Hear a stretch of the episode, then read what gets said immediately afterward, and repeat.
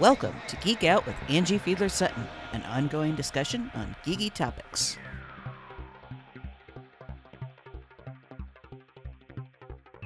If you've read my About the Blog page or know the origin of this podcast, you know that they both came about as an offshoot from my master's thesis I completed back in 2014. I set out to cover the world of geek culture from every perspective. But as I also wrote in my thesis, identifying as a woman in the geek nerd world can sometimes have its negatives. Cries of fake geek girl were rampant when geek media first started becoming mainstream, and issues like Gamergate and the attacks on Anita Sarkeesian showed that if you identified as a woman and wanted to cover geek culture, you pretty much had to expect doxing, rape threats, and trolling beyond the pale. So, since I had also started getting into audio and podcasts in 2014, I decided I wanted to start a series of interviews with women in the community to discuss what it was like. I did three interviews back in 2014. Unfortunately, life hit me pretty hard then, and I never got around to editing those podcasts. Thankfully, life started to smooth out a bit earlier this year, and now that I've started focusing on the Geek Out podcast more, I realized I still wanted to do this series. So I emailed my three interview subjects from 2014. I asked if they were still willing to be used for this project and whether they wanted to redo the interview since it's been a few years. One wanted a complete redo, one wanted to do one where we used some of the audio from 2014 but did an updated segment as well, and one was fine using the audio from 2014. That third interview was with Supriya Lamaya.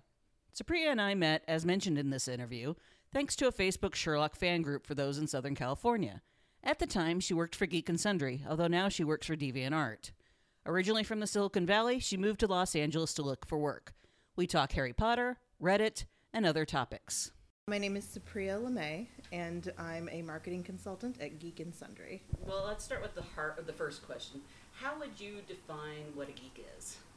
Oh boy, I think I would define a geek as someone, anyone who is unabashedly passionate about something, which is a very general type of description, but I think that's what's contributed to the rise of the sort of geek, because you can be a geek about anything as long as you're passionate about it, unironically.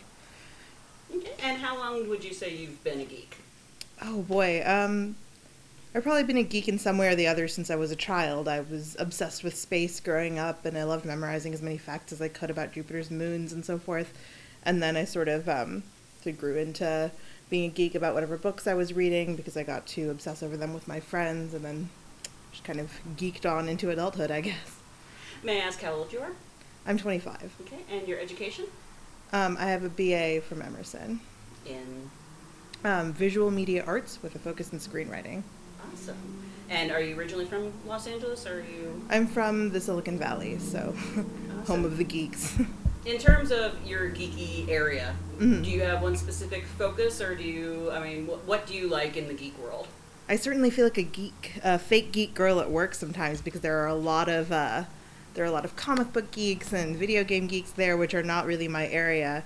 I'd say I'm a literature geek, sci-fi fantasy geek, to some degree because of my education, a film, a film nerd, a film geek.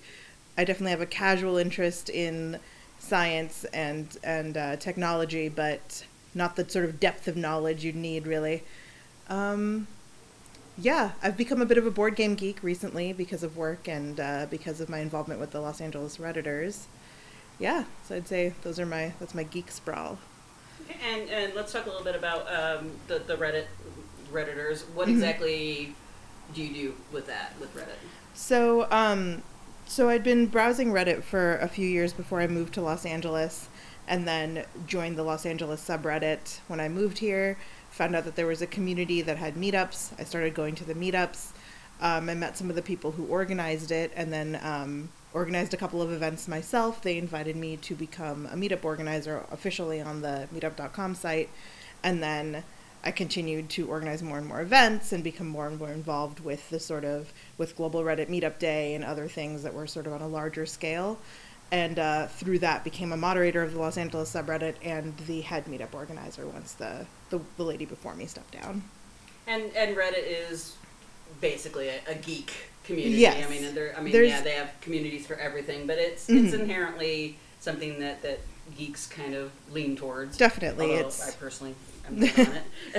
It's yeah, it's so general. Like it's a, it's just a news aggregation site basically, but it definitely skews geeky and nerdy, um, and very male actually, as it is. But yeah, if they had one theme, it would be, yeah, geekiness. I would say or nerdiness.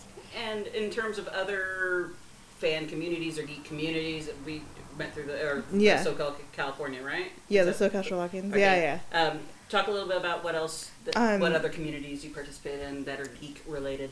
So a very close friend of mine founded the SoCal Sherlockians. So I'm part of that, the, the sort of core founding group that uh, created us, and now we're doing pretty well. We have some good numbers. Obviously, the Los Angeles Redditors. With the Redditors, I ended up linking up with um, the Los Angeles Dumbledore's Army, which is the huge Harry Potter fan group in the area, when we did a, a geek singles mixer together, where I brought the boys and they brought the girls, basically, and a few other groups. So it all kind of links together into one giant thing. Yeah, I, I can't think of any other. Why participate in in a, a in a fan group or a club like that? What, why do you do it? Um, definitely to find you know people that are passionate about the same things I'm passionate about because you're always, you're always most comfortable around people who you can geek out around. Um, and you know I never feel like there are any airs in the geek community or any people are putting on airs in the geek community for the most part. Um, so there's, it's easy to make an authentic connection to other people, and I lo- I'm extremely extroverted. I love meeting new people and making friends. So that's, that's What it. would you say is the best part about being in the geek community or being a geek? Um, boy, for me personally, it has been like the complete source of my social life moving to LA. I've found my people, I found my family, because I knew no one when I came out here, and they sort of became the redditors and the Sherlockians. Kind of became all of my all of my social interaction. But I would say I've also gotten, you know, I've gotten a lot out of it. I met Kathleen, who is one of the founding members of the SoCal Sherlockians, through our our shared geek or, geek love of video or board games, and because of her, I have the job I have now at Geek and Sundry and so forth. So, but pretty much every aspect of my life um, has benefited from being part of the fan geek community. And what would you say is the? Uh, have you had any negative experiences or any the bad part of, of being in the geek community? I would say, if anything, um, there there is a sort of Reddit, for example, has a reputation of having a sort of creepy male element, which I've had brushes with because of the group. Because I, I mean, there are thousands of people on the Reddit meetup group, so you're gonna you're gonna find some bad eggs of um, sort of the the stereotypical lonely sort of shitty guy. but I would say, yeah. Apart from that, I haven't really had any negative experiences. I mean, I've had people that I'm not going to build lifelong friendships with, but I meet thousands of people. So Well, and, and you touched on it briefly. I mean, part of this is um, the, the fake geek girl concept Yeah. has, has been getting a lot of press lately. Yeah. Um, have you had any? I mean, Reddit, like you said, is about primarily skewed towards the male Mhm. um, in terms of demographics. Um, have you had any specific instances of misogyny or where your credence as a geek has been put into question just because you're a woman? it's it's a subtle issue. It's almost not as much the direct, like aggressive male.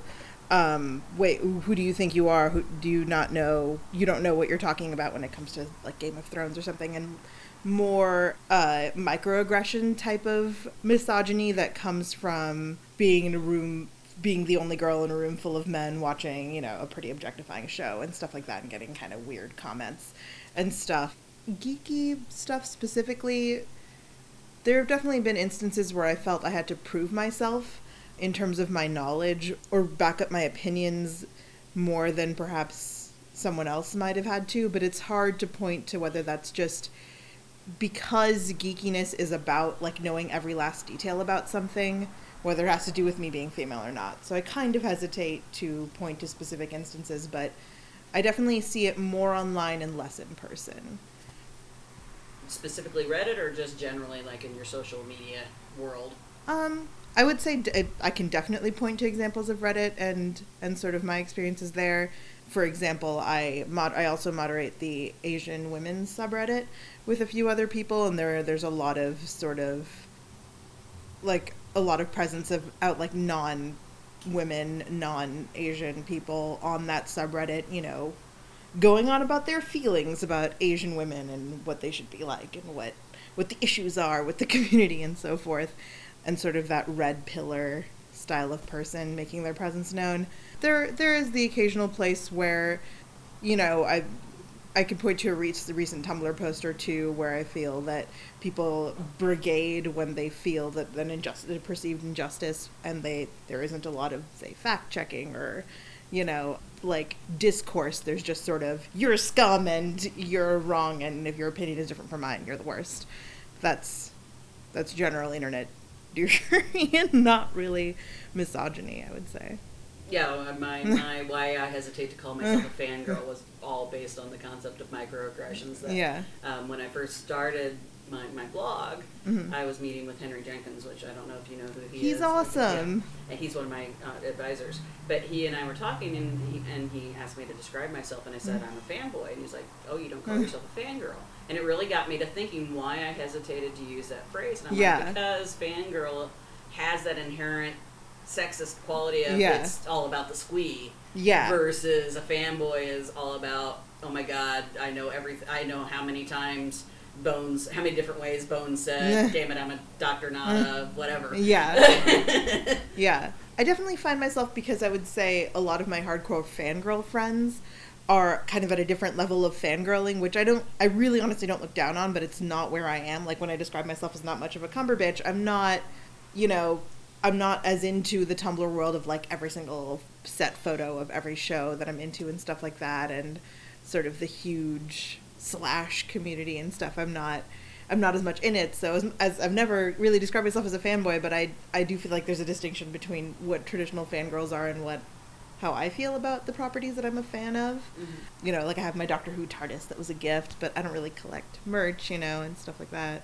So I'm for the most part the most way although I have written slash for um, Quantum Leap was my first fandom uh, thing um, Oh, I'm not saying it's not hot. no no it's just because it is. Yeah, no, it definitely is. It's it's definitely But- and it's and well, and I don't do it just because it's hot. Mhm. I do it because uh, I my primary reason why Mhm. I like re- reading and writing slash is because it takes the stereotypical trope of you know if this was a man and a woman in Mhm. this with this kind of chemistry, almost immediately everybody would be wondering when they'd get together. Exactly, But yeah. because it's two men or because it's two women, no Yeah. one even thinks of that. And I so it spend a lot of my time thinking about that actually, and just how in male male male relationships on TV, like I think it's almost the slash the the how it comes across as very slashy is almost a result of our own homophobia in a certain way because we don't see like intense male male relationships represented that much. Mhm. um, and it just or, or like or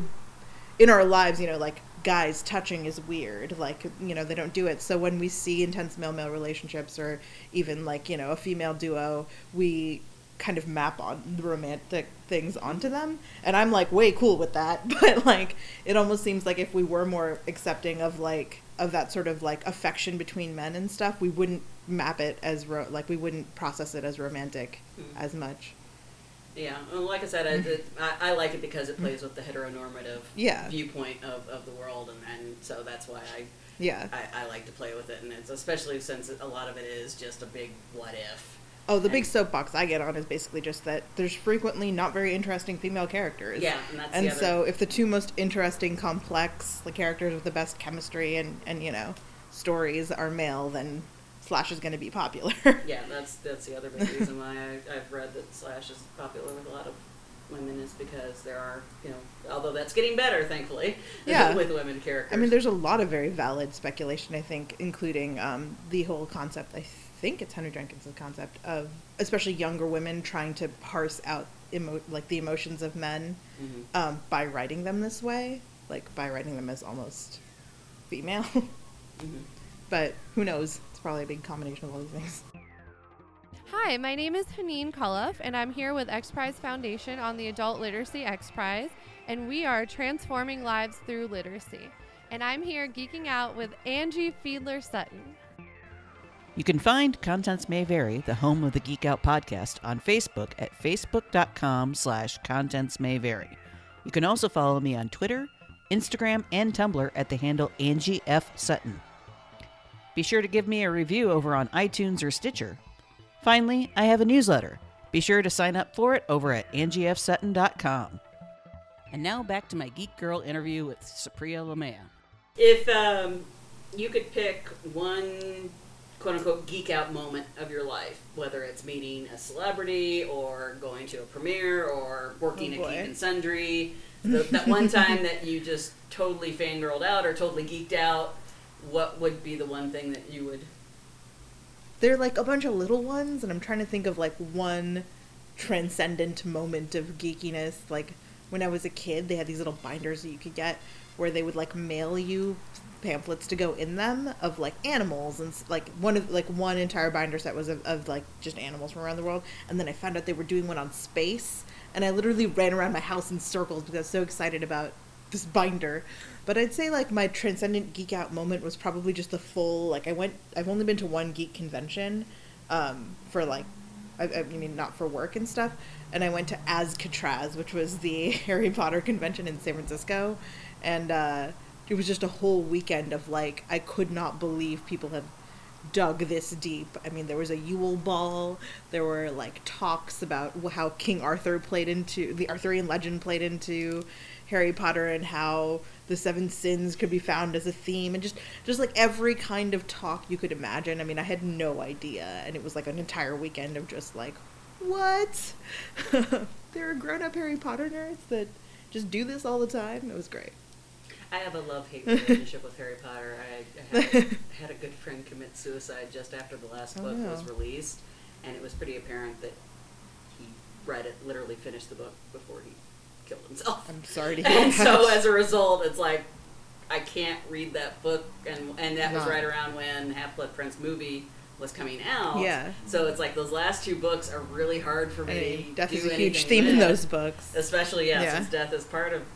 of Harry of Potter kind of marked off the end of my childhood in a certain way because it was like a big part of it was fandom was a big part of me and my life and with my friends and stuff and growing up because they they came I was kind of in that generation where they came out where I was the same age as Harry, um, and then the the weekend that I moved to Los Angeles was the weekend that Deathly Hallows Part Two came out and it was the first movie I couldn't go to the midnight premiere of because I had to be a grown up, go to bed on time, and like get up in time to go to like move to Los Angeles and start my career.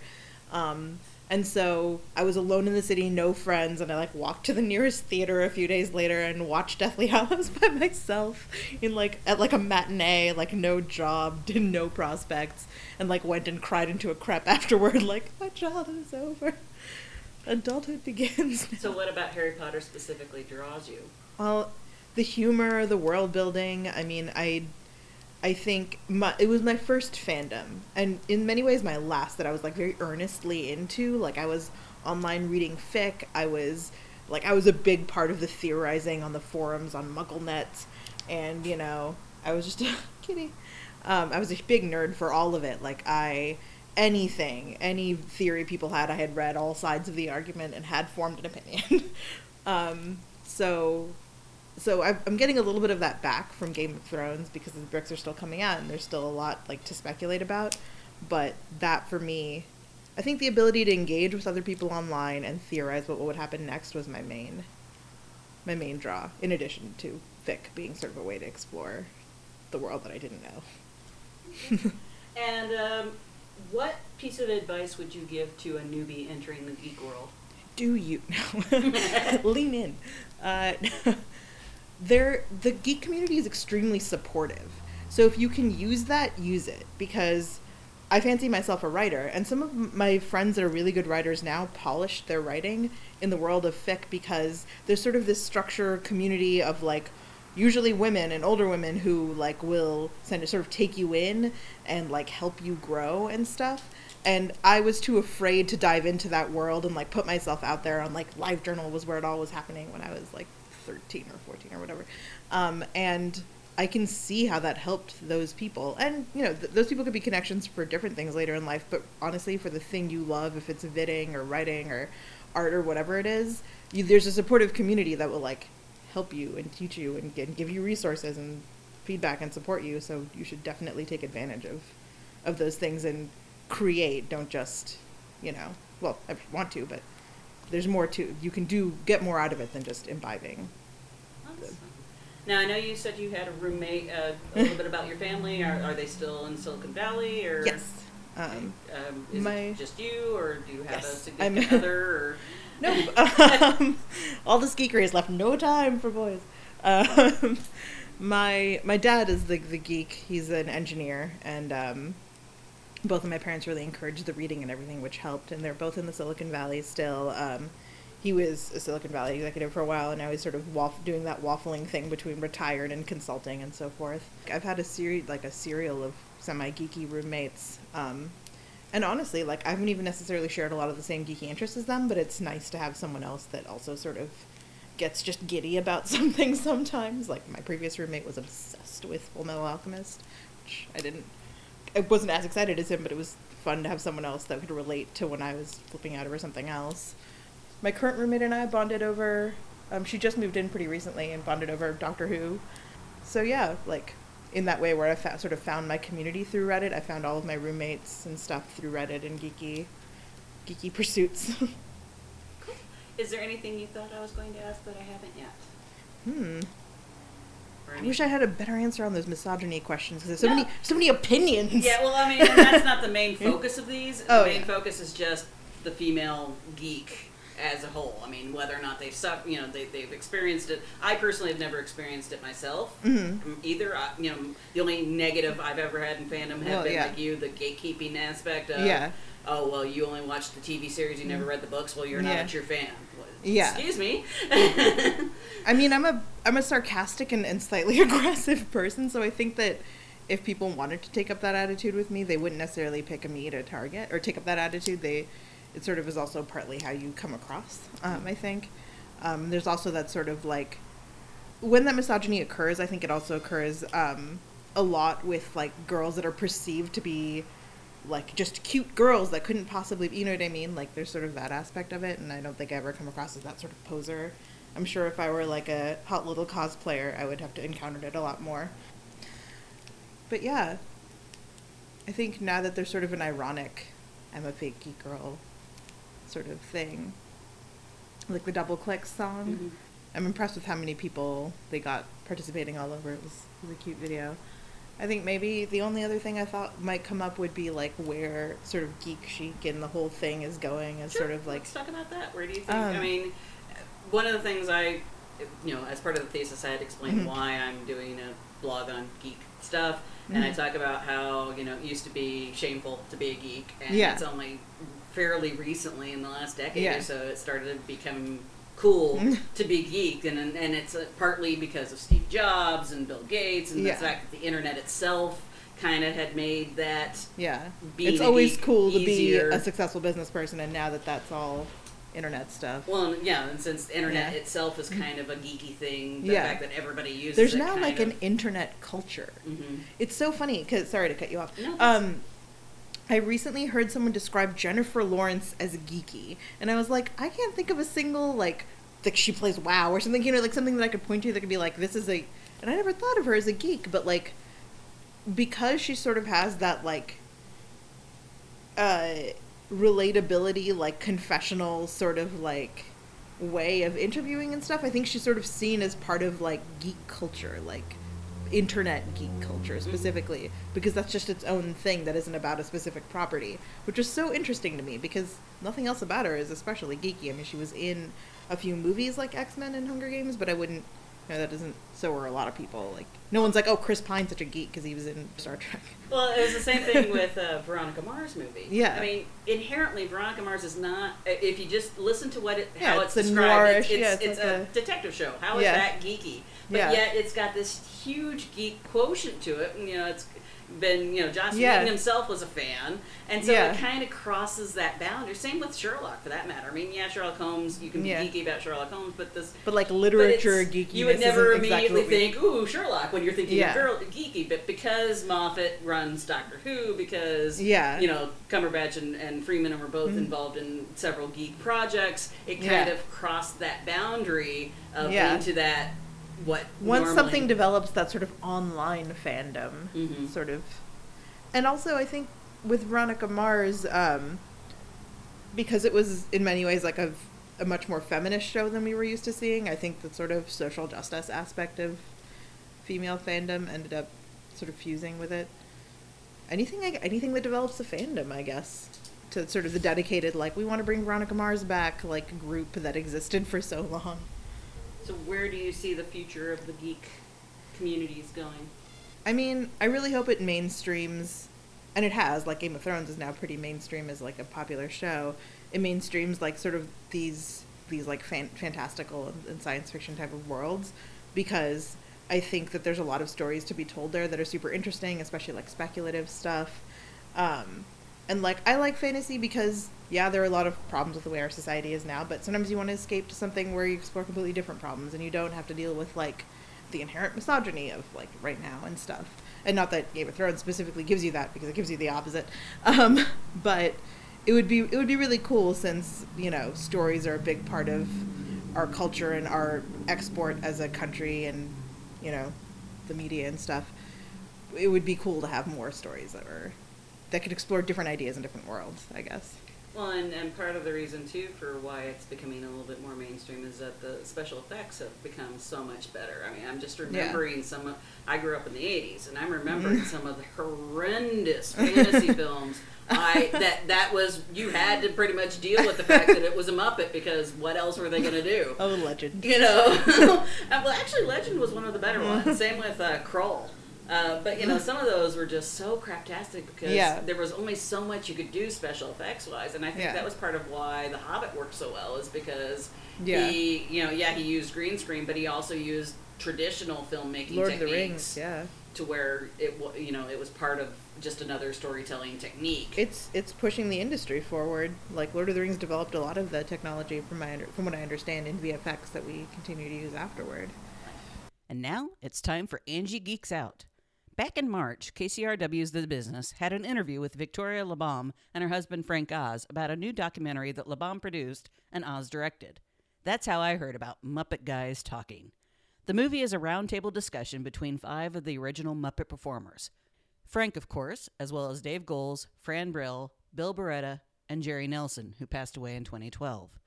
The movie is just a shade over an hour long and is an intriguing look into the mindset of the Muppet world, discussing everything from coming up with the voices to how they get into the characters they are most famous for. The documentary is a wonderful look at the creative process. Not surprisingly, the five also talk a lot about Jim Henson, his management style, his way of thinking, and his impact on themselves as well as the world. Distributed by Oz himself, it's only available online at MuppetGuysTalking.com for around $10. Well, I say only available online. There was a short period where they were offering limited editions of it in DVD to be signed by Oz himself as part of a below stage access that I was lucky enough to get in on. If you're a fan of the Muppets or enjoy hearing about the creative process, this is a must own. And that's a wrap for this episode. Thanks to Supriya for not only the original interview, but for being willing to work with me to finally get it produced. The other two interviews will be scattered throughout this year. Thanks also to Hineen Kaloff, the Community Engagement Coordinator for the X Prize Adult Education Project, for her plug. You can hear her interview in episode 24, covering the 2017 LA Times Festival of Books. Next up, prepare to get filky. I will be interviewing Tom Smith, filker extraordinaire, about the genre as well as the ins and out of being a musician in 2018. Until next time, stay geeky. Thanks for listening to Geek Out with Angie Fiedler Sutton. The theme song is Schoolyard Haze by Yari Piknikin, available via the Free Music Archive. This podcast is released under a Creative Commons Attribution Non Commercial Share Alike license. More information about the podcast is available on angiefsutton.com.